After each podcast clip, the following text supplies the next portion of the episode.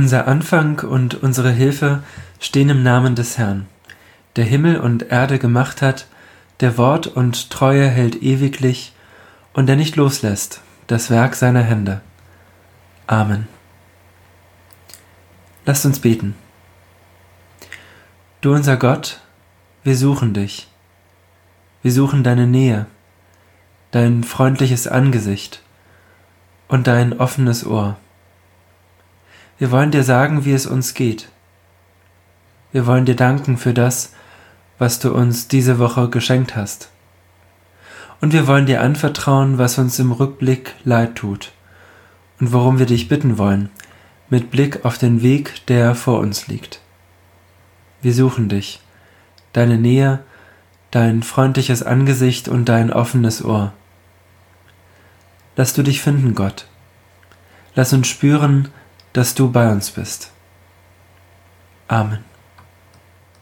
Ich lese aus dem Matthäusevangelium Kapitel 11, die Verse 25 bis 30.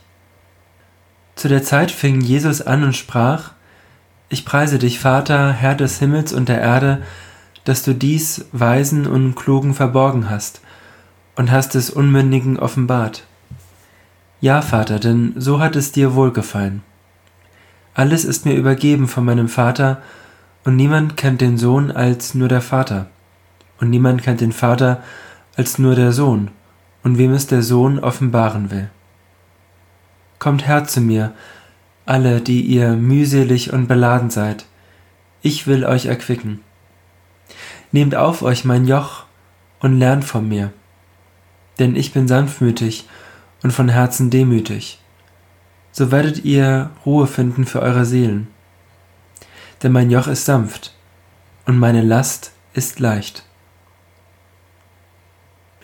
Liebe Gemeinde, manchmal wäre ich gerne Obelix. Manchmal wäre ich gerne als Kind in einen Zaubertrank gefallen und nun voller Zauberkräfte.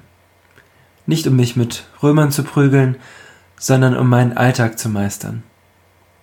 Von mir aus müsste ich mich auch gar nicht dafür unbedingt in einen Obelix verwandeln. Mir würde es schon genügen, ab und zu auf einen Zaubertrank zurückgreifen zu können.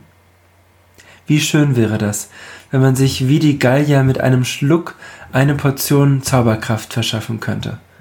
Eine Portion Optimismus, eine Portion Durchhaltevermögen oder eine Portion Weisheit. Eben mal ein Schluck Zaubertrank für die grauen Zellen um auf gute Gedanken zu kommen.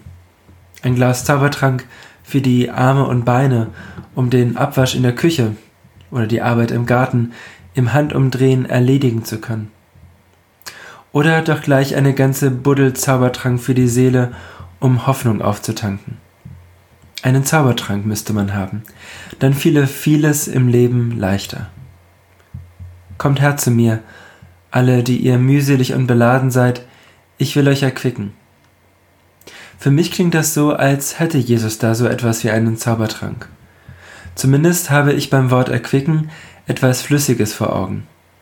Denn erquickend, erfrischend, das ist für mich zum Beispiel ein frisch gepresster Orangensaft am Morgen, ein kühler Eistee an einem heißen Sommertag oder auch das Tischgeräusch beim Öffnen einer Flasche Sanddornbrause nach Feierabend.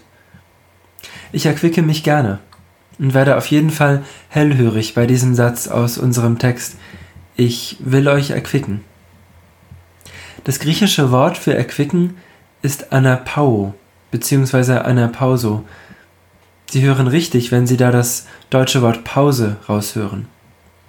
Statt ich will euch erquicken, könnte man den griechischen Originalsatz auch gut übersetzen mit Ich will euch ausruhen lassen. Ich will euch zur Ruhe kommen lassen. So gelesen muss ich an eine andere Geschichte aus meiner Kindheit denken. Diesmal nicht an Asterix und Obelix, sondern an das Dschungelbuch und an das Lied Probier's mal mit Gemütlichkeit. In dem Lied heißt es, Probier's mal mit Gemütlichkeit, mit Ruhe und Gemütlichkeit, jagst du den Alltag und die Sorgen weg. Und wenn du stets gemütlich bist und etwas appetitlich ist, dann nimm es dir egal von welchem Fleck. Liebe Gemeinde, wäre dieses Lied das passende Lied zu unserem heutigen Predigtext? Und wenn du stets gemütlich bist und etwas appetitlich ist, dann nimm es dir egal von welchem Fleck. Dieser Satz erinnert an die Geschichte, die sich im Matthäusevangelium an unseren heutigen Predigtext anschließt. Die Geschichte vom Ehrenraufen am Sabbat. Es ist die Geschichte, in der die Jünger mit Jesus an einem Sabbat durch ein Kornfeld gehen. Die Jünger werden hungrig und fangen an, Ehren auszuraufen. Für manche, die ihnen dabei zusehen, ist das in gewisser Weise Feldarbeit und damit ein Bruch der Sabbatgebote. Jesus sieht das anders. Aus seiner Sicht hat Gott nichts dagegen, wenn ein Mensch seinen Hunger stillt. Im Gegenteil, Menschen sollen Gottes Gaben genießen. Nahrung ist ja schließlich Gottes gute Schöpfung, gemacht für den Menschen. Gott will dem Menschen etwas Gutes tun. Wo Menschen das so sehen, wo Menschen Nahrung als Gabe Gottes, als Teil von Gottes Schöpfung genießen, da geschieht das, was Gott sich wünscht. Würdevoll mit Gottes Schöpfung in der Produktion und im Verzehr von Nahrung umzugehen, ist darum auch ein wesentlicher Teil unseres Schöpfungsauftrages. Wir können es als Christinnen und Christen nicht akzeptieren, dass die Zustände in der Fleischproduktion und der Massentierhaltung so sind, wie sie sind. Ich finde, wir sollten uns dafür einsetzen, dass sich daran etwas ändert. Ich glaube auch, und das ist die gute Nachricht, dass wir tatsächlich etwas dafür tun können, dass ein Umdenken im Umgang mit Nahrung stattfindet. Und ich glaube, dass dieses Umdenken dazu führen wird, dass sich auch in der Produktion von Nahrung etwas ändert. Ein Wandel in der Produktion von Nahrung und im Umgang mit Nahrung ist nicht unmöglich und ist auch nicht schwer.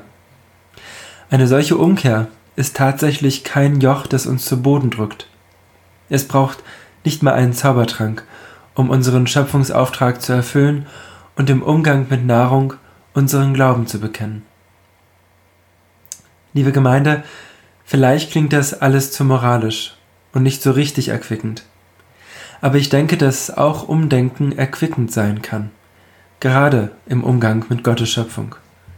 Ich vermute, umso mehr wir Gottes Schöpfung als das sehen, was sie ist, nämlich eine Gabe Gottes, umso öfter werden wir hören, was Gott uns durch seine Schöpfung sagt, nämlich Kommt her zu mir, die ihr mühselig und beladen seid, ich will euch erquicken. Ich glaube, dass Gott uns vor allem durch seine Schöpfung erquicken will.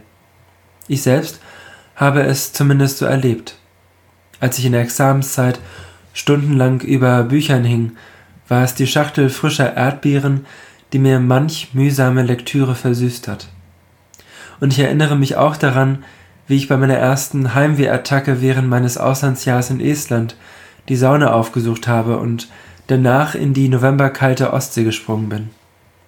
Und jetzt, um mit Sommernacht, wirken auf mich die langen Tage und kurzen Nächte wie der Anblick eines lieben Menschen nach einem anstrengenden Tag. So, als würde Gott sagen, Komm her zu mir, ich will dich erquicken, ich lasse deine Seele Ruhe finden. In Gottes Schöpfung können wir die Stimme Jesu hören. Komm her zu mir, die du mühselig und beladen bist, ich will dich erquicken. Amen. Lasst uns beten. Du unser Gott, du weißt, was wir mit uns herumtragen.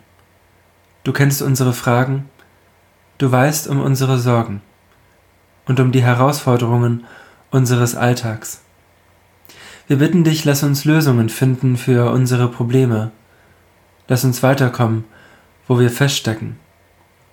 Lass uns Klarheit finden, wo wir nach Orientierung suchen. Gib uns die Kraft, das Notwendige zu tun. Hilf uns, in der Tierhaltung zu einem würdevollen Umgang mit deiner Schöpfung zurückzufinden. Und hilf uns, angesichts von Rassismus, von Hass und Gewalt, deine Ebenbildlichkeit in Wort und Tat zu bekennen. In all unserem Tun öffne unsere Sinne und unseren Verstand für die Zeichen deiner Nähe und Fürsorge. Lass sie uns genießen und miteinander teilen. In der Stille nennen wir dir die Namen derer, die wir in besonderer Weise deiner Fürsorge anvertrauen möchten.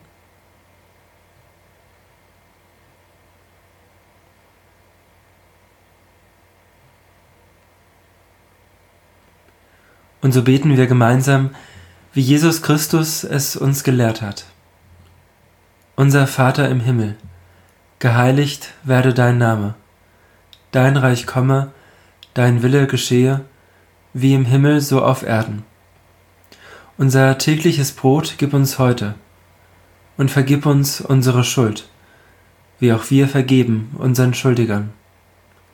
Und führe uns nicht in Versuchung, sondern erlöse uns von dem Bösen. Denn dein ist das Reich und die Kraft und die Herrlichkeit in Ewigkeit. Amen. Gott, segne uns und behüte uns. Lass dein Angesicht über uns leuchten und sei uns gnädig. Wende uns dein Angesicht zu und schenke uns Frieden. Amen.